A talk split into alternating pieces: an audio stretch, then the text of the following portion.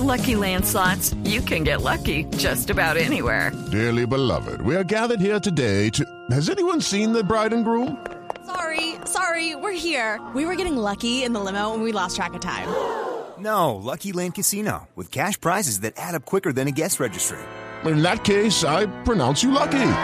Play for free at LuckyLandSlots.com. Daily bonuses are waiting. No purchase necessary. Void where prohibited by law. 18 plus. Terms and conditions apply. See website for details.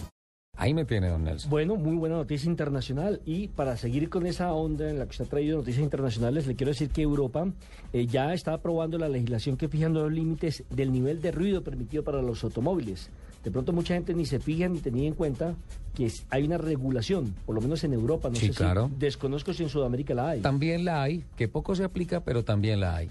Eh, De se- hecho, pero de hecho, por ejemplo, en Bogotá se ha visto en muchos sitios en donde salen unas unidades móviles a medir el nivel de ruido de los vehículos. Particularmente he visto varias veces en la 26 con séptima, ahí en ese puente hay un puntico donde llegan y ponen el carro y van parando vehículos, lo ponen a acelerar a 3.500, 4.000 revoluciones, miden la cantidad de ruido y generan unos comparendos. Porque, por ejemplo, el Parlamento Europeo ha dicho que se tiene que reducir más o menos en un 25% el ruido que generan en este momento los carros. Es un problema ambiental. Estaba en 74, está en 74 decibeles y pretenden bajarlo mínimo, mínimo, como para hacerlo un poquito graduar, por lo menos a 68%. Al 68, eso es alto. Y usted dice mínimo, o sea, mínimo un 68%. O sea, el mínimo es un cambio grande. Sí, es decir, estarían bajando inicialmente 6 puntos. Ujú. Porque está en 74, lo bajarían a 68, pero la idea del Parlamento Europeo es bajarlo, bajarlo en un 25%, es decir, dejarlo casi que en un 49%. Eso técnicamente tiene un desafío y románticamente tiene otro. El desafío técnico es que se van a tener que seguir implementando muchos más elementos silenciadores en las botellas, los recirculadores de gases y todo eso para bajar el ruido. Y el romántico es que, por ejemplo, hay personas que compran carro por el sonido del motor. Es correcto. Eso es correcto, sobre todo en ese tipo de carros con altas prestaciones, que dicen que es difícil bajarlo y que se tendría que mantener entre un 70 y un 74%, es decir, casi que en estos carros no se modificaría. Ahora, ¿qué pensará el señor Bernie Eccleston, el director de la Fórmula 1? ¿Usted ha escuchado un carro de Fórmula 1, Don Nelson? Eh, ¿Lo ha escuchado? no, Es un, es, un- o sea, algo, la Fórmula 1 no es para verla ni siquiera, es para escuchar. no, lo que más he escuchado es el Camaro que prendió, creo que fue Lupi, recientemente en la Feria del Automóvil. Bueno, toca hablar con Ricardo Osorio porque dice que le volteó un par de válvulas. que Lo, lo puso a, a 12 mil vueltas, lo puso ahí parqueado. Y, y el otro problema que hay son con los carros de más de 12 toneladas, ¿no? Porque tampoco es fácil bajarle, pues, por obviamente por, por, por su investidura, por su motor, por su potencia.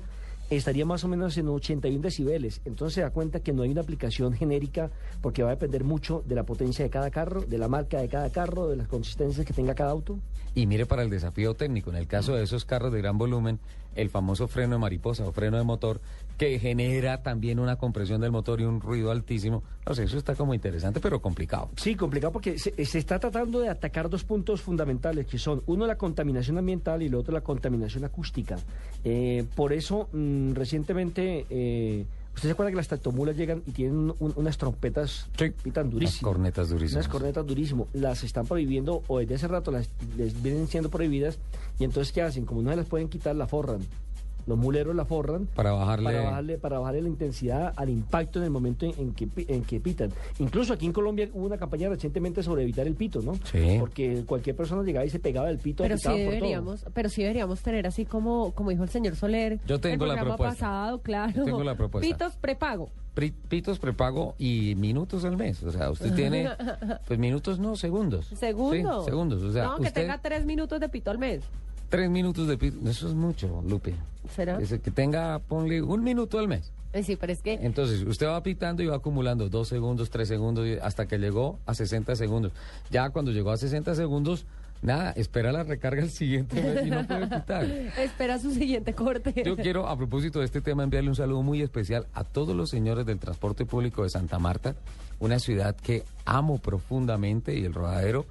El tema es que allá salen todos los taxistas, salen los de los microbuses y salen los de los motos a hacer carreras y entonces a cuanta persona ven en la calle le pitan. Le pitan. para pitan que por se sospecha. Dice, pitan por sospecha. Este, este de pronto es un cliente y se va a subir. Y eso es una pitadera, por Dios, es la bahía más linda de América. Bájenle al ruido, por favor. En Santa Marta, bájenle al ruido, por favor. Bueno, eh, esta propuesta eh, que le estoy hablando eh, de Europa, que quiere legislar el Parlamento Europeo, tiene ocho años para resolver y para dar una respuesta en torno a los estudios que actualmente se están realizando de manera individual, de manera colectiva y también con a esta propuesta han invitado a las compañías constructoras para ver qué tipo de determinación toman y sobre todo qué soluciones se le pueden dar. Y le doy un dato para terminar ya con el tema de la aprobación de la legislación que fija nuevos límites de ruido. Eh, para automóviles en Europa. Según un estudio que ha hecho el Parlamento Europeo, actualmente el promedio de decibeles en Europa es de 55. ¿Me lo repite, por favor? 55 decibeles. Sí.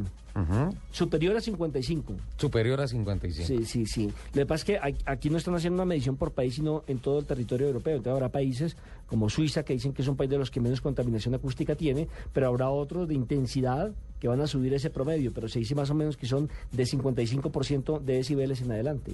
Perfecto, señor. Interesante. Es un desafío técnico, don Nelson. Obviamente tiene una connotación social y medioambiental, pero el desafío técnico es que altísimo. ¿Sabe qué ayuda? Los carros, los autos ecológicos.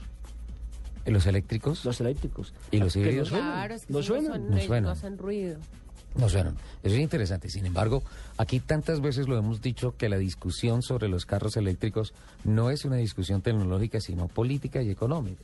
El tema de los productores de petróleo, pues están muy interesados en que, según dice Greenpeace, dentro de 60 años se van a acabar los... Uh, eh, las reservas de petróleo, las reservas de crudo en el planeta y por tanto, pues los países productores de petróleo quieren trasladar la discusión de los carros eléctricos, el impulso de los carros eléctricos para dentro de 60 años cuando ya no haya una gota de petróleo en el planeta. Mire cómo llegó de juicioso el señor Asensio.